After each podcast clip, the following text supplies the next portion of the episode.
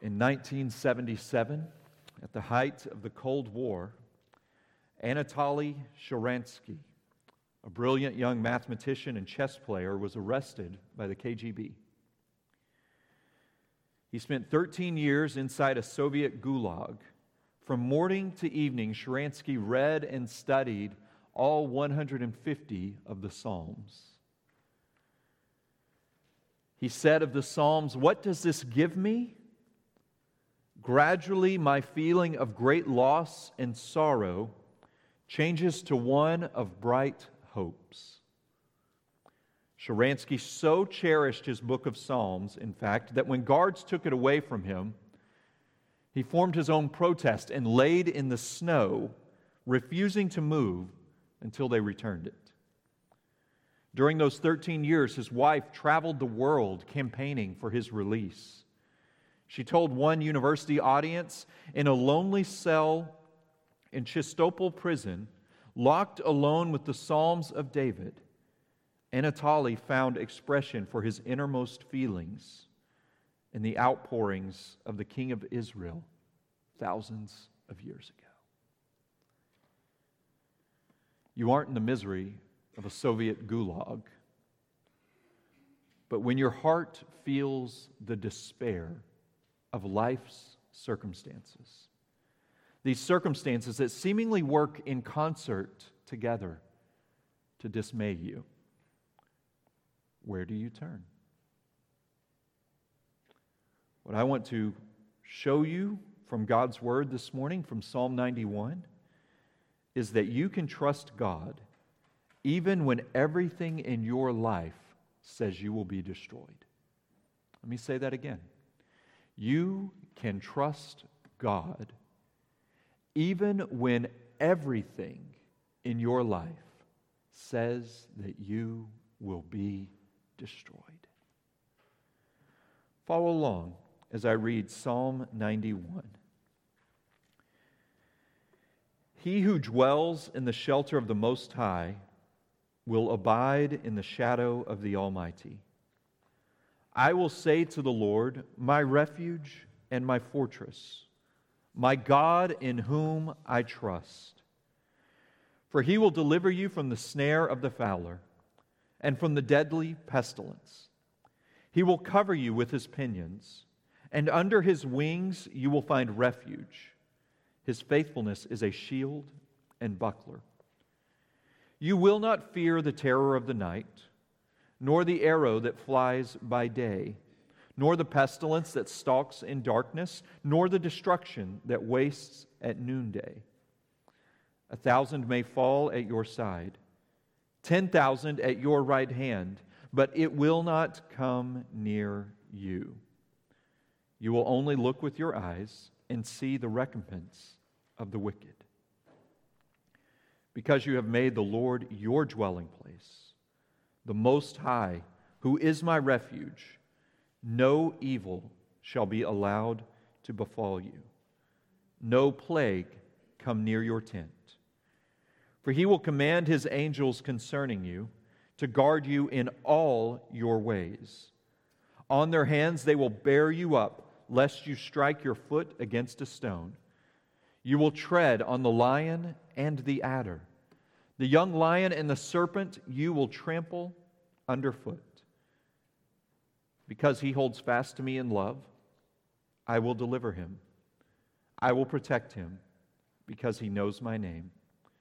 When he calls to me, I will answer him. I will be with him in trouble. I will rescue him and honor him. With long life, I will satisfy him and show him my salvation. Three stages, three steps through which we sail through this passage, seeing that we can trust the Lord no matter what destruction we feel waits before us. The first is simply a testimony from the psalmist that you can trust God in verses 1 and 2. This psalm begins with its author essentially saying, let me tell you that I have found God to be able to carry the weight of all of my burdens. This is in verses 1 and 2. He says, I want you to know that whatever burden grips your heart, you can trust God to faithfully care for you as well. He's saying, This has worked for me, and I believe that He will prove Himself faithful to you. Look how the psalm begins in verse 1 He who dwells in the shelter of the Most High. Do you catch that word dwells? It's not visits, it's not checks in, but he who dwells in the shelter of the Most High. You know, it's kind of woven into our DNA as human beings to naturally kind of want to keep God at arm's distance, to, to accept, to welcome the things that He can give us that, that, that we desire, while also keeping Him at arm's distance in the ways that make us perhaps uncomfortable in what it means to be too close to Him. But part of the sheer wonder of Christianity is that in His grace, God throws wide open the doors of His throne room. And He invites us to do what? Not to come visit, but to come and dwell near to Him. And we do not have to fear coming near to Him and dwelling. Psalm 91 reveals to us that the heart of God beats in unflinching love towards those who belong to Him. You might think of visiting God or dwelling near to Him as if you're visiting or dwelling in the home of like a, a grandparent that you would visit as a child, where kind of some stuff smells a little funny, don't have many channels on the TV, visits are kind of a drag. No, the psalmist says, dwelling in the presence of God is where our hearts find everlasting peace. Apologies to grandparents in the room. How often this week did you worry about your spouse or your child or your grandchild? How often this week did you feel the sharp edges of a disagreement in the workplace or at home? How often did a news event that passed across the TV screen briefly rattle your cage about the state of our country, or give you some fresh worry about our world, or encroaching, encroaching dangers of climate change? Whatever it is that might grip your heart in fear. The psalmist says, Where do you turn with these things that grab hold of you in fear? It's early June, but yesterday Mount Washington got snow. This is not uncommon for Mount Washington.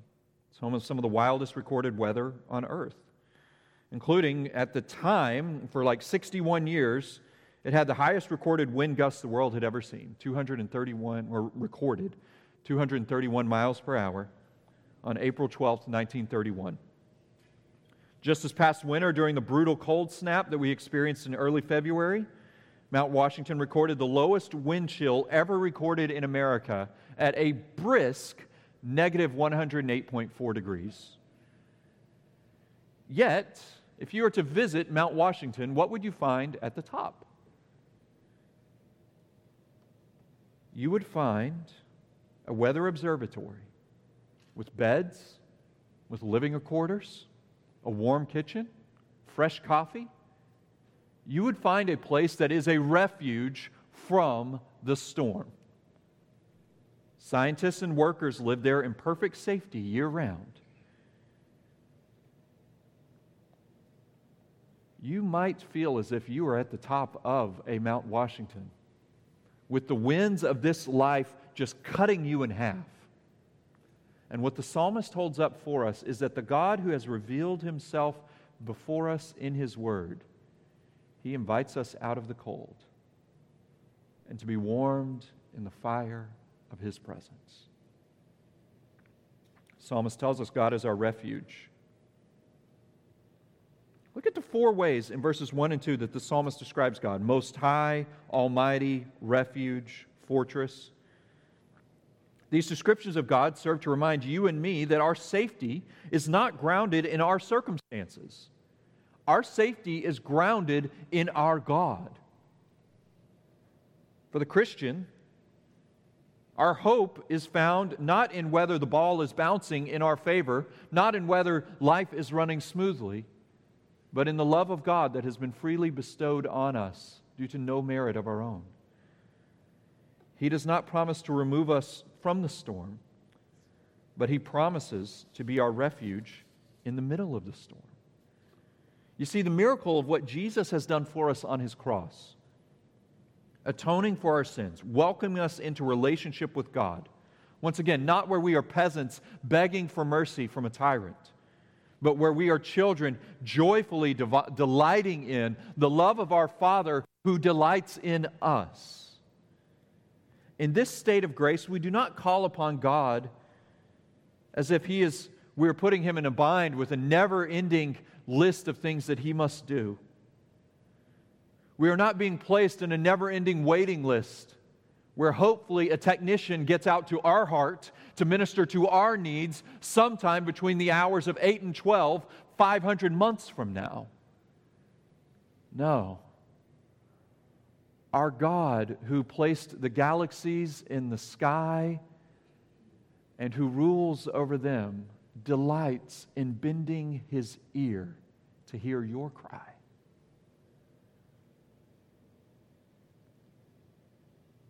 And by his grace applied to our hearts, it beats, it beats, it beats, and pulses through our veins helping us to see our Savior crucified, resurrected, and reigning. And as we look at him, just beats of the love of God pulse through our veins. It enables us, even in those circumstances, to do what? To hope in God. These first two verses feature the psalmist saying, You can trust God. I know it. I've experienced his unwavering faithfulness. And in God's kindness, the psalmist does not stop there. He also supplies us with gracious reminders of how we can know we can trust God. So he says, first, you can trust God. Second, he says, I want you to know how you can know you can trust God. This is in verses 3 to 13. He metaphorically describes the feeling of danger that can seem to press in on us on all sides. He lists out pestilence or plague, terrors of darkness of the night, arrows racing by your head. And in all of these threats, as you might feel as if you walked the tightrope of life with heavy winds threatening to blow you into the crashing waters below, he says it is the psalm, it is the God Himself who upholds you.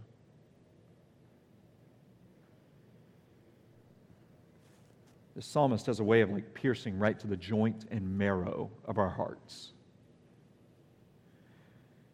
Because he actually alludes to something in verses 7 and 8 that is a greater pain that we would feel. See, he recognizes probably the greatest pain you might feel might not be physical pain, but it might be the wicked who stare you down with anger that beats in their hearts and that anger coloring every pointed word that is directed at you. He says in verse 7 you, you may have a thousand that fall at one side, you may have 10,000 that fall at your right side, but it will not come near to you. You will not be destroyed. One of the great privileges and honors and responsibilities that I carry as a pastor is every single Sunday I chat with a number of you down in the lobby after the service is over. We talk about good things, we talk about exciting things, we talk about things that have you joyful, yet also inevitably and understandably. I hear of burdens that weigh down your hearts. I hear pain that you are trying to navigate, whether in your own life or, or, or, helping a loved one navigate through deep and dark pain. I hear stories of families turned upside down, rejection by those who are, who, who, who, who, who disagree with you and, and, and the faith, ridicule from non Christian loved ones. Some of you deal with the ever present difficulties, yes, of, of, of, of a body that is wasting away. And yet, as the psalmist seeks to serve for the encouragement of our hearts, he lists all sorts of these challenges. And then it's as if the psalmist recognizes, having listed the challenges in verses 3 through 8, threats on the outside, betrayal on the inside, uncertainty about what the future holds, feelings of, of, of, of, despair as to whether or not you can navigate whatever it is that dark future holds. And the psalmist kind of brings all of these together. And then, as that cold darkness crowds in around you, he brings the warm blanket of verses 9 and 10. Just listen to this. Because you have made the Lord your dwelling place, the Most High, who is my refuge. He's saying, verse 9, because you have done this, no evil shall be allowed to befall you, no plague come near your tent. That sounds spectacularly wonderful. Who does not want that promise?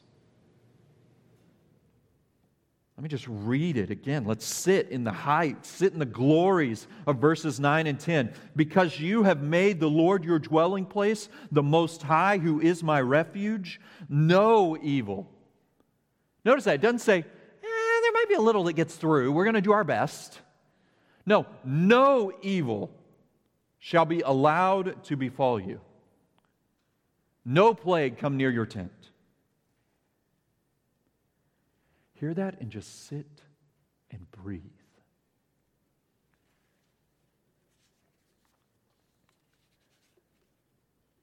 But yet, as we take a couple of breaths there, we must look out from these glories of God. And I don't know if it's honesty, I don't know if it's cynicism that's just part of my DNA. I would say I'm a realist, not a cynic, but to each their own but something within me, and I think something within most of our hearts, we read verses 9 and 10 and we say, Yeah, but I feel like some evil has gotten to me. So, what are you going to do with that, Stephen? What are you going to do with that, God? You're the one who says this in your word.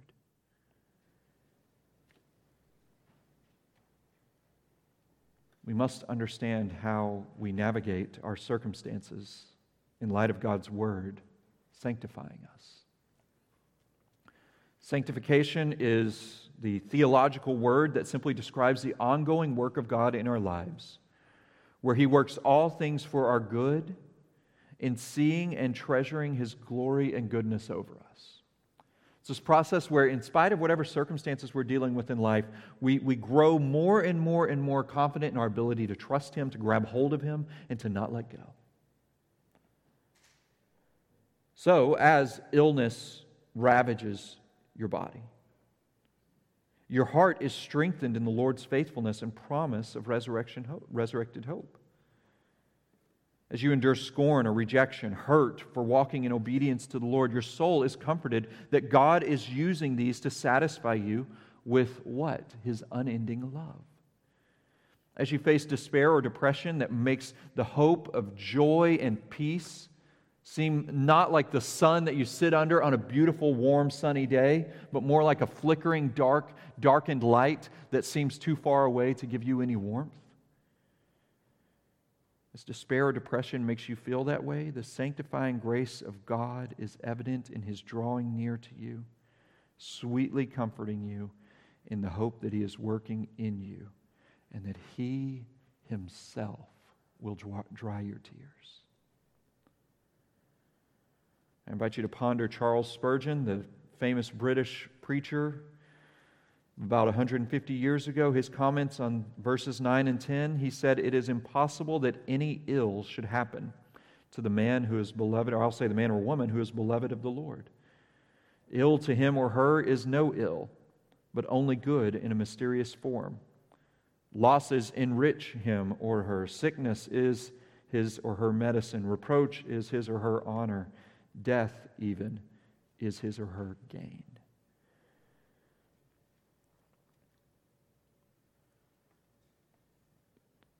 Church family, brothers and sisters, do you realize the profound responsibility that we share in encouraging one another with truths as weighty as this?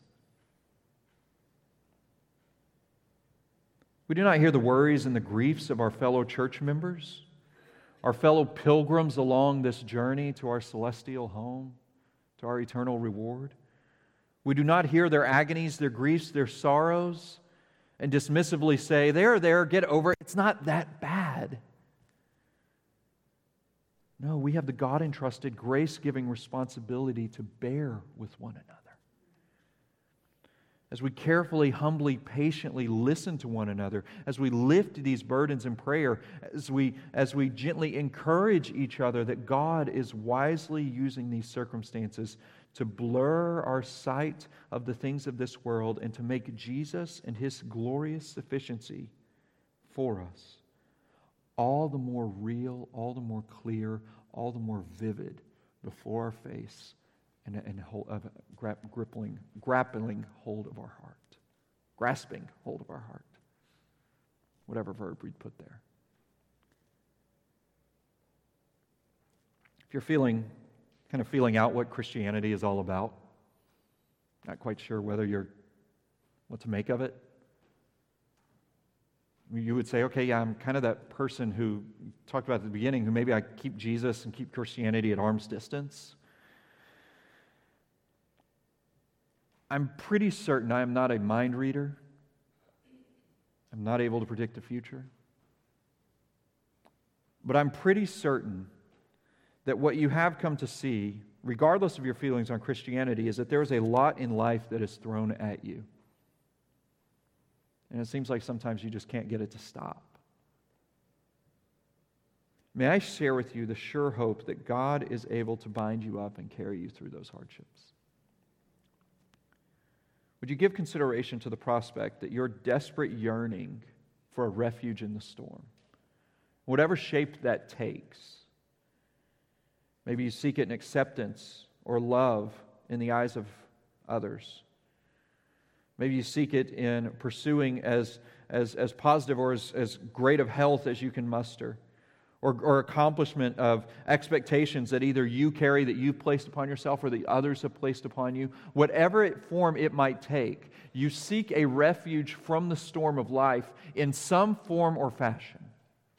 And may I submit before you that the shelters that you have previously sought, either you can testify yourselves that they have collapsed in those heavy gusts of that hurricane force winds, or they will collapse. And may I invite you today to come to the refuge and fortress that Psalm 91 holds up for you. And that refuge, that fortress, he has a name. It's Jesus. Jesus Christ. In fact, getting back to our text, this is really, really interesting. If you were to look at verse 11, talking about how his angels will bear you up, you might see language and you might think to yourself, hey, something about that sounds familiar. Where have I seen that language in the Bible before? Did you know that verse 11 is actually what Satan quoted to Jesus when he tempted Jesus to throw himself off the top of the temple early on in the Gospels of Matthew and Luke? He was telling Jesus to disobey God's plan for his life. But what Jesus said to him, he said, No, I'm not going to put God to the test, right? Jesus responded, I'm not going to put God to the test. He knew Satan was entirely misunderstanding, misapplying this passage. Jesus knew the plan and work of God in his life would not be through dramatic, miraculous rescue, but actually through a humiliating, horrific death. And so let's ask ourselves okay, God promises to send his angels to bear us up. Do you remember where in Jesus' life God sent angels to bear Jesus up? It was right before he was betrayed and arrested. As he's sweating drops of blood at the prospect of the cross that lay before him. Praying, Father, if there's another way, let it be so, but nevertheless, not my will, but yours as Jesus was going to the cross where he would accomplish our redemption. It is there that God made sure that he had all of the strength that he needed to get him through that moment. And if God bore up his Son, who was crucified in our place, will he not guard and keep us.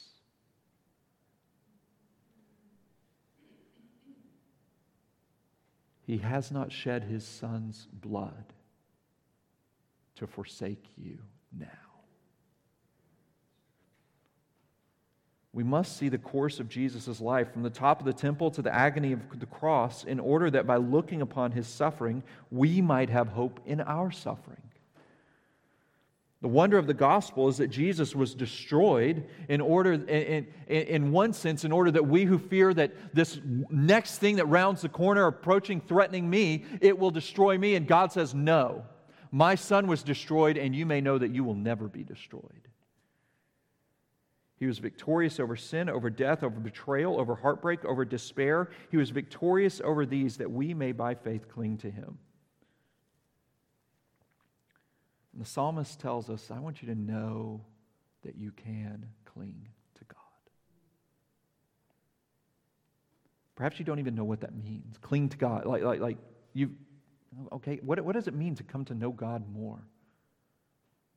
What does it mean to, to, to, to enter into his presence. It, it, it means to come to him by faith, to recognize I don't have the answers in myself, to recognize that I, I, I'm tired of trying to build these shelters in the storm of my own heart's concocting, and to recognize that these are actually sinful rebellion and disobedience against God. And, and if I will acknowledge that, if I will confess that before Him and, and look to Christ who has atoned for my sins, then I can come to Him and live and find life everlasting. And there's something interesting. If you would like to know more about that after our service, I would love to speak with you down in the lobby. Feel free to grab me or shoot me an email. My email's on our bulletin. But anyway, as we walk through this passage, moving on to the third point, we've seen the exhortation to trust the Lord from the psalmist, and we've seen him give reason why we can trust the Lord ultimately pointing us towards the cross and pointing us towards God's work for us in Christ. Now, there's just a little more for us to hear, but you might say, okay, what else could the psalmist tell us? You'd be right. He's covered all his bases. But then another speaker comes in. A new speaker comes, and it is God Himself who tells you that you can trust him. Remember, I'm holding before you this promise that I believe this passage gives us that you can trust God when everything in your life tells you you will be destroyed.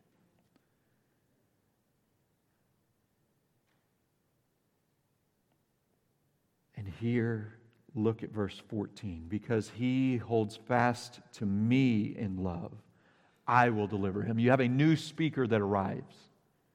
It is none other but God Himself. Have you ever been on hold with customer service, whether with a cable company, whether with airline, cell phone company, and you speak with somebody who's kind of on the introductory level? And it becomes pretty apparent pretty quickly they're not going to be able to answer the questions I have. They're not going to be able to sign off on the clearance I need for this. First of all, let, us let, resolve, let's be gracious, gracious and patient with customer service people. They're just trying to do their job. Let us who profess the name of Christ exhibit gracious humility, patience, kindness to those who don't get much of it in their job. Okay, side note on that. But anyway, you realize you say, I need to speak with a manager. I need to speak with somebody that can sign off on this, that can understand what I'm trying to deal with here. And you're trying to climb higher and higher and higher and higher up the ladder until you get somebody that knows what they're talking about. That's not what we have to do as followers of Christ. These verses graciously show us that God does not put us on hold. He does not leave resolution to our tears to low level employees to come dry them. God Himself does this. Because He holds fast to me in love, I will deliver Him. I will protect him because he knows my name. When he calls to me, I will answer him. I will be with him in trouble. I will rescue him. I will honor him. With long life, I will satisfy him and show him my salvation.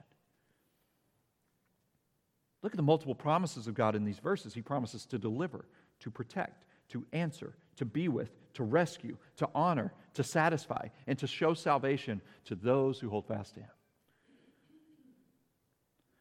Maybe you continually live in the stress of bills that you just don't know how you're going to pay them. Unexpected expenses are so common that now they are expected. You just don't know where they're going to come from. Your Lord does not promise you riches, but He promises to deliver you. Maybe not from great financial loss or calamity, but from loss that would lead you to believe that you will be ruined and you will be all alone. Our Lord will deliver you. Your Lord, Jesus Himself, had nowhere to lay His head. And as you don't know how you're going to pay the bills next month, He offers you to lay your head upon Him and find rest. Do you live in the fear of the bottom falling out? Waiting on a phone call that could rip your heart out. You have a relationship, perhaps, that seems to be teetering on the brink, and you don't know how things will end up. Your Lord promises to protect you. He does not promise to protect you from, from heartache, but he promises you to protect, promises to protect you from the disaster of feeling as if you are adrift at sea and the waves and the breakers are crashing over you. Your Lord, who himself was forsaken and abandoned by his closest friends, he promises to never forsake or abandon.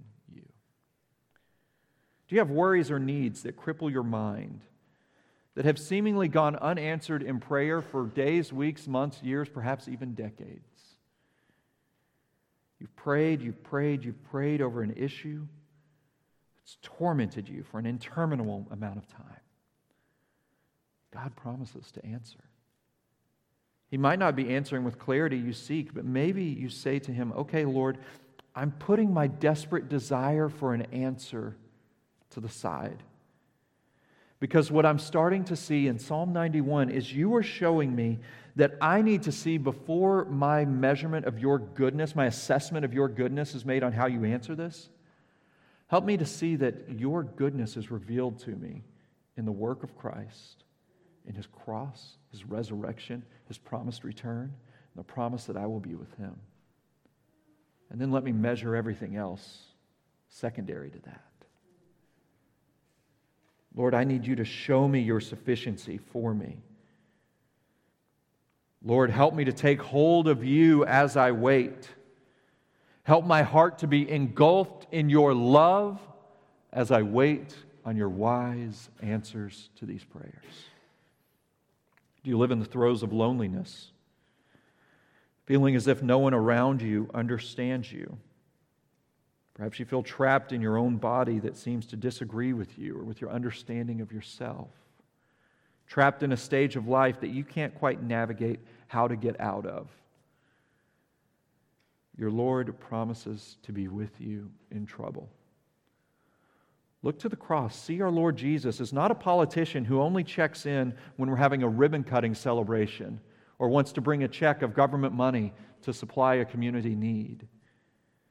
No, our Lord Jesus, He comes to us when our tears saturate our pillows, when sleep evades us, we can know that He is near.